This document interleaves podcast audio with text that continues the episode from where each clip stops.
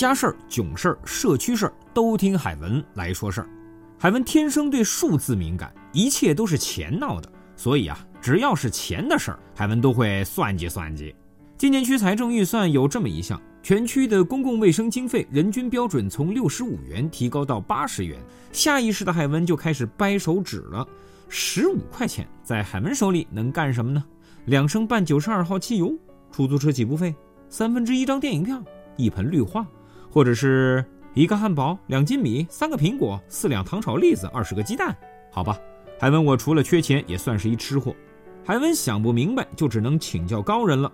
回答给海文听的是闵行区财会学会会长、区委财经工作委员会顾问万永年先生。这个钱增加的部分的钱，主要用于慢性病的管理，高血压、糖尿病、四十岁到五十九岁的这些中青年肿瘤高危病人。那么这些病人呢，我们也重点也筛选肺癌，那么我也已经筛筛查。还有一些传染病，我们要重点场所、重点人群要进行管理，特别是六十岁以上的妇女同志啊，进行普查。那个普查的标准呢，嗯，我们也进行了提高。原来只有三十五块，现在调整到八十块。那么这部分钱呢，主要是用在这方面。好了，今儿个海文说事就到这里，我们下期再见。